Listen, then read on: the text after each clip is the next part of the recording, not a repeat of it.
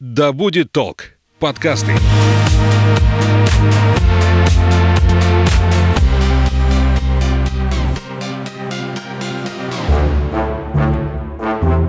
Всем привет, меня зовут Светлана Подберезня, и это подкаст «Ой, страшно». Здесь мы обсуждаем страхи и фобии, которые одолевают человечество в 21 веке. Все истории подлинные, а героем подкаста может оказаться ваш коллега, сосед и даже вы сами. Тема очередного выпуска – нозофобия. Это патологический страх заболеть тяжелой болезнью и умереть. Кто-то боится одного какого-то конкретного заболевания, кто-то сразу нескольких. Заботиться о своем здоровье – это нормально, а вот навязчивые мысли о том, что вас вот-вот поразит какой-нибудь страшный и неизлечимый недуг, могут быть симптомами тревожного расстройства. Еще его называют «болезнь без болезни». Откуда берет начало нозофобия и как справиться с боязнью стать больным и беспомощным, обсудим с врачом-психотерапевтом Дмитрием Четвериковым. Здравствуйте. Здравствуйте. Каковы причины развития нозофобии? Ну, я бы из всех достаточно многочисленных причин выделил бы основных две. Первое – это массивная пропаганда здорового образа жизни, медицинской информации, различных источников, то, что мы называем персональным медицинским опытом. И человек, чаще всего не имеющий никакого отношения по роду своей деятельности к медицине, начинает искать у себя признаки заболевания. Чего бояться? Каких угу. заболеваний бояться? На первом месте, безусловно, это онкологические заболевания. Есть даже такой термин специальный, как канцерофобия, когда человек боится заболеть раком. Рак в массовом представлении – это нечто ужасающее, это абсолютно фатальное заболевание, и самое главное, это абсолютно неизлечимое заболевание. Большинство людей имеют персональный опыт общения с онкологическими больными и видят достаточно серьезные осложнения, которые наблюдаются у них после специализированного лечения. И малейший недуг, Иногда даже нормальные функции организма рассматриваются как признак рака, и, естественно, человек идет куда? Он идет в интернет. Мы, люди 21 века, всю информацию получаем очень часто не из компетентных источников, а из э, того, что нам предоставляет поисковая система. Надо отметить, что информация, которая подается в интернете, очень часто тенденциозна, иногда откровенно лжива.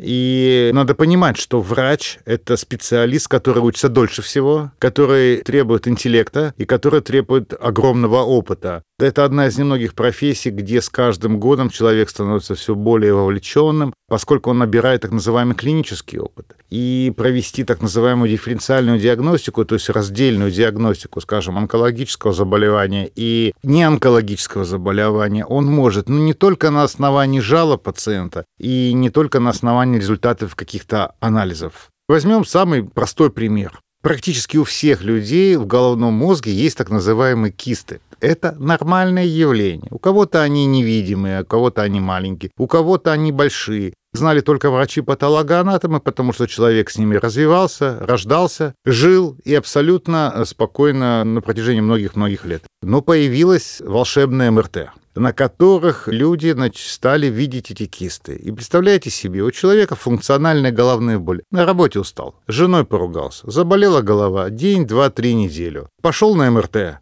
надо понимать, что любой анализ, на который направляет умный врач, не который хочет на вас заработать, а умный врач, он должен быть обоснован. Этому учат на первом курсе медицинского института. А человек может пойти сам, заплатить энную сумму-то в какой-нибудь супермет и сделать это МРТ.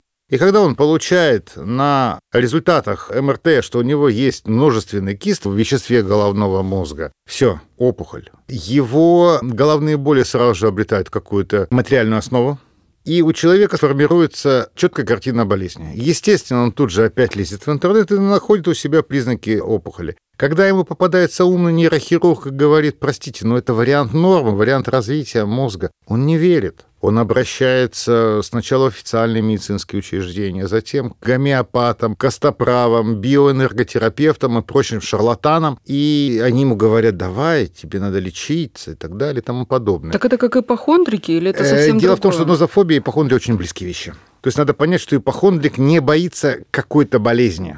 Он ее ищет. Он ее ищет, и он находит какие-то конкретные страдания. Угу. Бывают так называемые монотематические страхи, когда человек боится одной болезни. Очень популярно бояться инфекционных заболеваний. Туберкулеза, сифилиса, ВИЧ-инфекции. Встречались в моей практике такие пациенты, которые, несмотря на многочисленнейшие отрицательные анализы, продолжали считать, что у них ВИЧ-инфекция. Или помню одного своего пациента, который был глубоко убежден в том, что у него туберкулез, он находил признаки, хотя он был абсолютно здоровым человеком. И когда ему врачи-рентгенологи, специалисты по лучевой диагностике показывали снимки и говорили, у вас абсолютно чистые легкие, у вас нет туберкулеза, так вы снимки либо по поменяли, либо перепутали. Угу. И это все ширится, э, распространяется и так далее. И вот вы задали вопрос о причинах. Вторая причина, так называемая личностная причина. Есть люди, которым, простите за примитивизм и банальность, скучно жить. У них есть определенный дефицит, скажем, в профессиональной реализации, в семейной реализации. Очень часто нозофобия сопровождает так называемый синдром разоренного гнезда. Что это такое? Тоже возьмем стандартный вариант. Женщина 50-55 лет. Дети уже выросли, уехали, либо живут собственной жизнью. Муж давно превратился в предмет бытовой техники, а часто уже живут как квартиранты, даже не как соседи, а как квартиранты, и друг друга не замечают. У каждого своя жизнь. Профессиональная реализация уже завершена. Так называемые познавательные когнитивные интересы скудны заканчиваются просмотром новостей на каналах, либо каким-нибудь банальным сериалом. А жить-то хочется. Интересы-то какие-то же должны быть. И человек находит для себя прекрасную отдушину. Это поликлиника.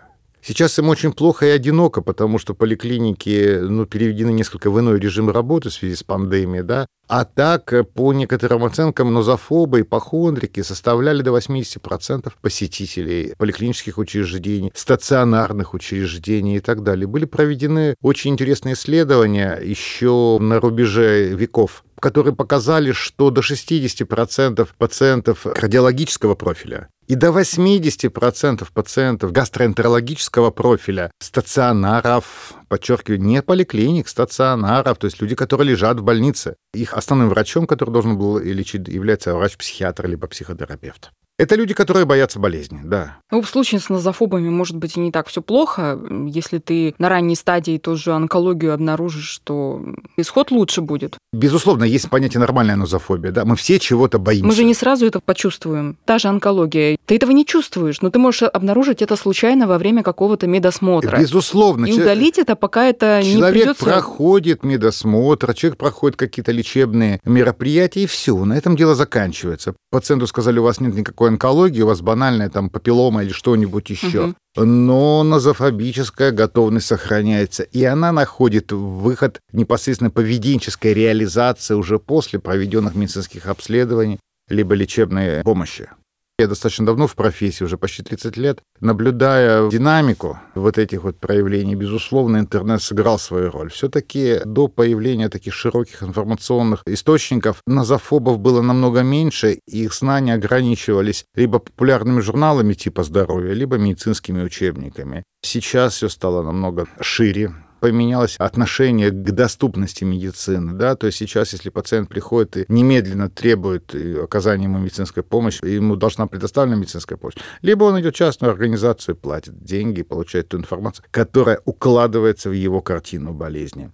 Когда мы говорим о нозофобии, мы должны учитывать один очень важный психологический фрейм, так называемая картина болезни. У каждого человека есть своя картина болезни. Почему она возникла? Как она развивается? Чем она проявляется и чем она лечится? И очень часто картина болезни у нозофоба стойкая, часто подкрепленная совершенно ненаучными данными и э, в значительной степени отличающаяся и от реальности, и от картины болезни, которая существует у его лечащего врача. И здесь действительно сделать что-то очень-очень сложно. Особенности личности как-то влияют? На Безусловно, то, это личности тревожные, это личности мнительные, это личности, как говорят психиатры, склонны к образованию сверхценных образований. Опять-таки, вот то, о чем мы с вами уже сказали, мы все немножко назофобы. Угу. Вот, допустим, я боюсь заболеть каким-то заболеванием. Я думаю, что вы тоже. Но это существует наряду с другими явлениями нашей жизни. Что характерно для назофоба, если мы говорим о развернутой назофобии, это охваченность болезненными переживаниями и оскуднение других сфер жизни. Неважно отношения там с супругом, с детьми, рабочий момент. Вот я боюсь болезни, и я буду с этим страхом бороться.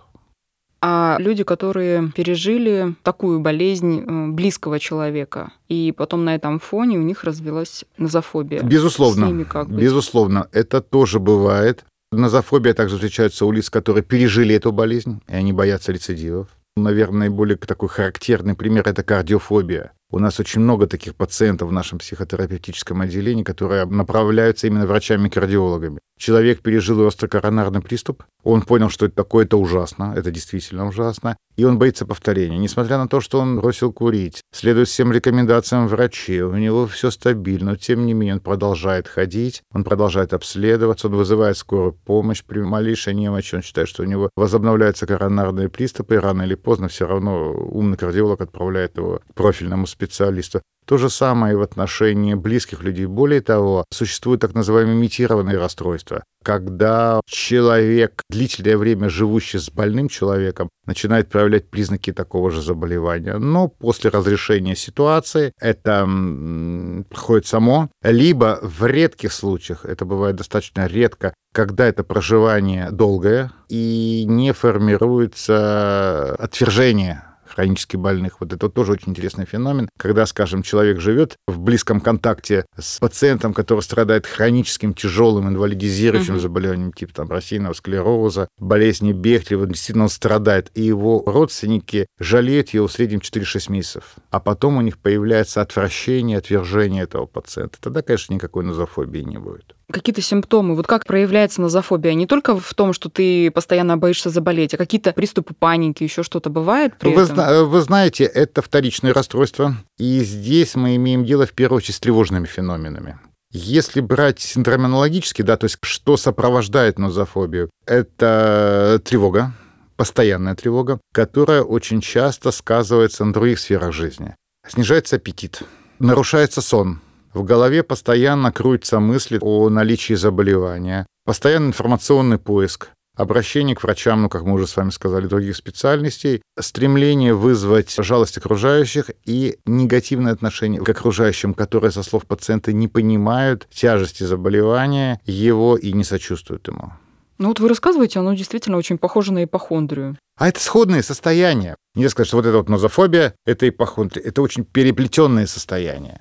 Одна моя родственница страшно не любит ходить по врачам. Но если у нее, например, там сердце кольнуло, сразу ставит сама себе диагноз, то есть это сердце, все. А вот мужу выписывали таблеточки от сердца, он проходил курс, не допил, что ж они будут пропадать? Что же они будут пропадать? Попью я их. Да, я, я вот попью и все. И вот она вот таким самолечением периодически занимается. То одни таблеточки допивает за мужем, то другие таблеточки за мужем. Ну, если неплохо, но почему бы и нет? Ну, развлекается женщина таким образом. Но опять же, выписанные кому-то, одному больному, не могут быть а, полезны другому. У меня был... Э, Чем это вот чревато? У меня в практике была такая ситуация. Приходит женщина с своим психически больным сыном. Мы, естественно, лечим его, выписываем препараты. Через несколько недель она звонит и говорит, я попала в реанимацию. Причем женщина как бы не Олега Френко, кандидат наук. Я говорю, а в связи с чем вы попали в реанимацию? У меня было тревожное состояние, я выпил э, те препараты, которые были выписаны, в принципе, ее тяжело психически больному сыну. То есть здесь вопрос критики, вопрос интеллекта, социального интеллекта, ответственности и так далее. Это личностные дела, которые, наверное, не являются предметом специального лечения. Я не думаю, что вашу родственницу можно вылечить. Она такой и будет. Чем это опасно? В лучшем случае это будет какое-то отравление. А, от может, быть, может быть, ничего не будет. Может быть, отравится таблетками. Но я думаю, что если она дожила до этих лет и не отравилась, то она все-таки, наверное, посмотрит, что за препараты. Хотя очень часто мы видим такие ситуации, когда пациенты э, не хотят обращаться за медицинской помощью и допивают препараты родственников, соседей, приобретают сами что-то в аптеке. И, конечно, здесь большое спасение для таких пациентов – БАДы пищевые добавки, которые никакого отношения к лечению и вообще к физиологическим функциям организма не имеют. И приходит такая женщина в аптеку. Вы думаете, ей дадут серьезные препараты без рецепта? Конечно, не дадут. А ей дадут какой-нибудь суперсердцеускоритель который стоит сумасшедших денег. Большая, красивая упаковка, куча всего написано, профилактика заболеваний сердца. Вот, скажет она, и будет пить какие-нибудь безвредные травки. Так вы понимаете, кроме... она не пьет БАДы, в том-то и дело. Ну, слава богу. Был случай, когда ей стало плохо, она потеряла сознание и попала в больницу. Ей сказали, что у нее очень высокий сахар, что-то 17. Ух ты, это много, да. да. А она страшная сладкоежка с детства. То есть она готова съесть килограмм конфет, чего-то сладкого, чем нормальной какой-то еды. Ей сказали, что вы должны отказаться, насколько это возможно, от сладкого, привести сахар в норму. Вы думаете, она купила себе глюкометр? Нет. Она вышла и сказала, не надо меня пугать, диабетом и всем прочим, у меня этого нет. Ну, это какая-то антинозофобия, да? То есть мы видим ситуации, когда люди страдают серьезными заболеваниями, да, ну, сахарный диабет, извините, это ножки отрежут, да, глазки перестанут видеть, и почки откажут, и дурачком станешь. А тут она не хочет а, даже ну, слушать не ни хочет, о последствиях, ну, ну, ни о чем. Сделаете? Бывают такие ситуации. В нашей практике тоже очень часто такие антинозофобические реакции, когда человек, перенеся какое-то заболевание, отказывается от приема профилактического лечения. Приведу тоже пример. Наверное, вы знаете, что очень многие заболевания сердечно-сосудистой, центральной нервной системы связаны у человека с повышением уровня холестерина. И когда у человека после определенного возраста выявляется повышенный уровень холестерина, ему назначают статины. Я, конечно, не буду говорить, какие препараты, в каких угу. дозировках, потому что каждая ситуация рассматривается индивидуально. Вот для этого и нужны врачи. Назначают им говорят, вот это ваше спасение, это профилактика инфаркта, инсульта, тромбоза брюшных артерий и так далее, то есть страшных осложнений, которые у всех на слуху, и у каждого из знакомых, которые умерли или тяжело заболели после инфаркта или после инсульта. Нет, не пьют, забывают покупать. Я видел такие ситуации. Либо начитаются в интернете и говорят, нет, я не буду принимать статины, я лучше перестану есть сало. Или буду как жил, так и Наши деды, угу. говорят они, опять-таки, это вот побочный эффект пропаганды традиционных ценностей. Наши деды лечились травками и жили до 100 лет. Здесь вопрос в интеллекте человека, вопрос в отношении к себе. Когда мне сказали, что у меня повышенный уровень холестерина, я сказал, окей, я начал пить статины.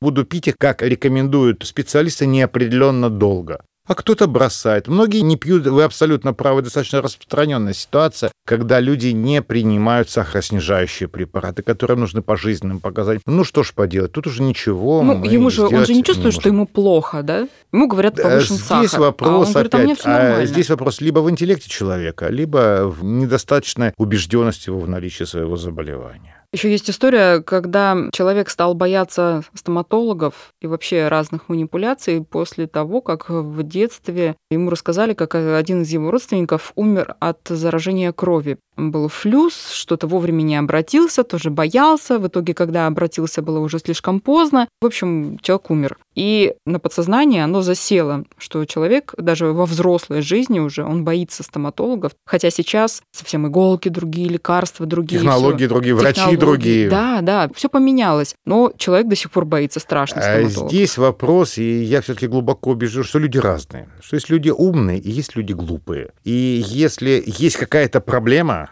то человек должен обращаться к специалисту. Допустим, у меня сломалась машина. Я же не иду к китайцу, который вставляет замки, да, на рынке, я иду к специалисту, который говорит, вот это нужно сделать вот то-то, то-то, то-то. Я иду в сервисный центр или иду по рекомендациям людей, которые раньше ремонтировали автомобили именно в этом. А кто-то пойдет, ну, к дяде Васе, который будет кувалдой ремонтировать сложный компьютерный автомобиль. Ну, что ж поделать. Но если интеллект такой, ничего тут, к сожалению, не сделаешь. Если человек заподозрил, что он назофоб, как это вот в себе вовремя распознать, во-вторых, что делать? Вот мы с вами сказали, что есть личностные причины, угу. да, и есть ситуационные. Есть люди, которые любят ходить в больницу. Конечно же, они никогда не признаются ни себе и ни окружающим, что они получают от этого удовольствие. Они говорят, да если бы не болело бы, то я, конечно, бы не ходил. Я всегда пациентам таким, вот сегодня у меня было двое таких первичных, только обратившихся впервые с подобным состоянием. Я всегда им задаю вопрос, а больше заняться нечем? Если человек говорит, да, мне нечем больше заняться. Она проснулась, потянулась, на работу идти не надо.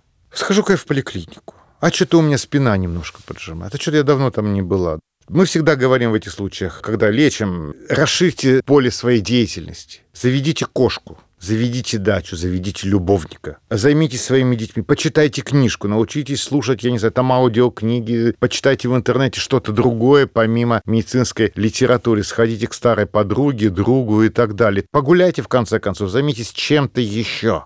Это в том случае, если недостаточный интеллект и еще нет вот этой повышенной тревоги которая действительно сковывает поведение человека и заставляет думать его о болезнях. Ну а если уже неуправляемо, обращайтесь к специалистам. Есть специалисты очень хорошие, специалисты, врачи, психиатры, психотерапевты, которые это лечат. Но если это личностная нозофобия, если человек с детства боялся болезни, то вряд ли что-то можно сделать кардинальное. Направить, упорядочить, научить с этим жить, мы первым делом, когда к нам приходят нозофобы вот с такими килограммовыми выписками, мы говорим жесткое табу на три месяца на какие-то медицинские обследования. Ну, а, допустим, приходит человек к вам на прием и говорит, я вот там боюсь той же онкологии, да, потому что у меня бабушка умерла от онкологии, папа или мама умерла от онкологии, и вот я вот понимаю, что через поколение проходит, да, я тоже боюсь. И вот человек живет и боится реально того, что это когда-то возникнет, да, а он это боится упустить просто. Если это хронический страх, то, безусловно, мы лечим не непосредственно нозофобию, а снижаем уровень тревоги и говорим так. Найдите хорошего онколога, умного онколога, специалиста, который даст вам программу скрининга. Скажем, там э, раз в 6 месяцев сдавать анализ крови, да, или раз в год делать УЗИ каких-то определенных органов. И выполнив вот эти определенные действия, посмотрев, а во многом и выполнив ритуалы, которые очень нужны этим пациентам, они очень ценят ритуалы, уровень тревоги, безусловно, снизится, и уровень нозофобии снизится. По крайней мере, человек сможет с этим жить.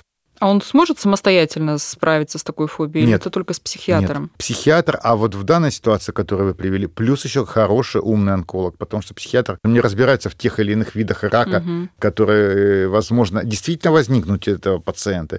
И действительно, то УЗИ, которое он будет делать раз в год, спасет ему жизнь да, на начальных этапах. Ну, допустим, у меня была пациентка, которая каждый месяц делала МРТ себе головного мозга. Ну вот хотелось ей. Но в этих ситуациях мы ничего не сделаем. Более того, есть очень интересная форма нозофобии, которая носит определенные аддиктивные черты, то есть черты зависимости. Человек получает кайф от того, что он обследуется, ищет у себя болезни, крайне не удовлетворен, что ничего не находит. И, безусловно, в этих ситуациях мы ничего сделать не можем когда все обследования и тем более лечение проходило по направлению лечащего врача, когда доступ к этому был затруднен, то, безусловно, было проще. Физически просто не было возможности делать все время рентген или э, проходить обследование специалистов. А сейчас плати деньги, делай хоть каждый день. И люди это делают. А надо ли? Это уже их выбор. А можно навсегда избавиться от нозофобии? Я Или думаю, это какой-то... нет. Я думаю, То есть нет. это временный какой-то Это эффект? временное улучшение. С некоторыми состояниями мы учимся жить. Да? Есть понятие акцентуации личности. То есть человек, который выбирает свой образ жизни, свой, как мы говорим, социальный или поведенческий дизайн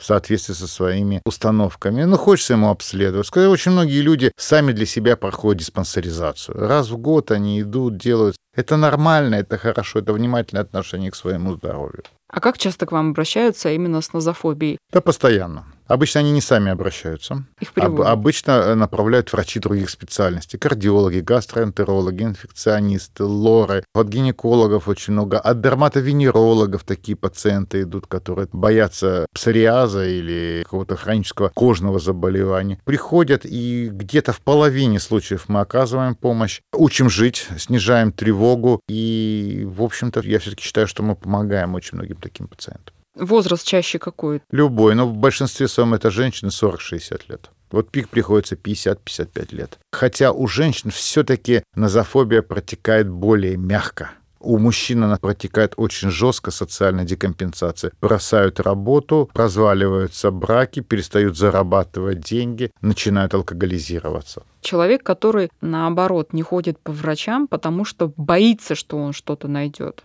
Это тоже такие, нозофоб? такие вещи тоже, это какая-то антинозофобическая реакция. Такие вещи тоже бывают, и к нам сами, естественно, они не обращаются, обращаются родственники. Но, опять-таки, это не основной, скажем так, э, не наш профиль, да. Мы говорим с родственниками, вот тут надо пугать. Действительно, бывает ситуация, когда человек похудел на 20 килограмм, когда у него есть очевидные признаки тяжелой соматической астении, когда он не может работать, да, там есть какие-то внешние признаки тяжелого заболевания, а он не идет и поздняя выявляемость тяжелых заболеваний. Тогда только работа с пациентом, с его страхами, подключение каких-то еще людей, детей. Очень часто приходит женщина, говорит, у мужа вот очевидное заболевание. Да? Подключайте детей, соседей, коллег по работе, чтобы только произошел контакт с профильным специалистом и назначено лечение. А если назофобией страдает, например, молодая мама, скажем, начинает Бывает. ребенка таскать по врачам и искать О, всякие... Это синдром Мюнхгаузена. Есть такое состояние, описанное как синдром Мюнхгаузена, когда мама ищет заболевание у своего ребенка. Это, конечно, кошмар. К сожалению, эти пациенты очень редко попадают в поле зрения профильных специалистов. Это просто ад для врачей-педиатров, которые говорят, мамаша, ну все нормально у вас. У вас нормальный, крепкий, здоровый ребенок, и его основная проблема — это вы. Но, тем не менее, жалобы тем не менее, поиск суперспециалистов, либо выход на так называемые немедицинские. Я не, даже не могу назвать это лечение, времяпровождение и так далее. Одно дело, когда взрослый человек допивает там, какие-то таблеточки за мужем, за еще кем-то, а другое дело, когда мама в постоянном стрессе держит и своего ребенка, и сама в нем находится, и не дай бог, если еще пичкает какими-то лекарствами. Органы опеки. Здесь, конечно, должны органы опеки. Я видел в практике ситуации, когда мама, заболев психическим заболеванием, вела подобным образом в отношении ребенка, и все это привело, ну, конечно, к трагедии, слава богу, не привело. Вмешалась бабушка, здравомыслящая, которая маму, скажем так, убедила в том, что ей нужно обратиться к профильному специалисту. Допустим, человек прошел лечение, у него это все на время как-то так заглохло внутри, где-то сидит, да? Что может спровоцировать? Любое соматическое заболевание. Тот же ковид, грипп, травма, ЖКТ-инфекция. Надо понимать, что в течение двух-трех лет после проведенного лечения пациент находится в состоянии нестабильности. Тут еще один очень важный момент, что мы делаем во время лечения. Мы учим пациента жить с этой нозофобией, находить у себя какие-то признаки усиления подобной симптоматики. И они уже знают это все. Есть у нас пациенты, которые по 15-20 лет наблюдаются. Они приходят и говорят, или звонят и говорят, Дмитрий Владимирович, вот опять хочется сходить к кардиологу, вот что-то у меня опять с сердечком, или опять скорую помощь вызывал. Приходите, будем долечиваться. Заболевания иногда носят хронический характер. Как часто проявления вот эти? Когда как? Вы знаете, здесь каких-то стереотипов. Вот ну, я хотя бы не- год-два человек живет спокойно. Два-три года живет спокойно. Потом на глаза случайно, как бы случайно, попадется какой-то медицинский материал в интернете и пошло. Рекомендации тем, кто... Идти, идти, если увидите, что это мешает вам жить, идти, идти к специалисту. А Вы знаете, бывает ятрогенная нозофобия. Что такое ятрогенная? Это возникшее вследствие медицинских вмешательств. Неверно истолкованное слово врача. Грубое, циничное отношение медицинских работников. Да что вы там пришли? Да что вы не знаете, что у вас сахарный диабет? Все, у многих пациентов наступает усиление нозофобических реакций, хотя, может, все уже давно-давно скомпенсировано Ну, потому что шок человек не далее. понимает, как... Да, здесь найти хорошего специалиста, профильного специалиста по тому заболеванию, которое у вас есть, и который вам не только сделает все анализы, но и внятно, доступно разъяснит сущность вашего состояния. Спасибо вам большое за беседу. Удачи. Напомню, у нас в гостях был врач-психотерапевт Дмитрий Четверяков. Обычно в конце выпуска мы даем рекомендации, как справиться со страхом самостоятельно. Только не сегодня. Ни в коем случае не стоит назначать себе препараты от болезней, которые у себя заподозрили и сами же поставили диагноз. Это опасно для жизни. И в лучшем случае это закончится отравлением. Если у вас нозофобия, идите к специалисту. Услышимся в следующих выпусках. Пока. Música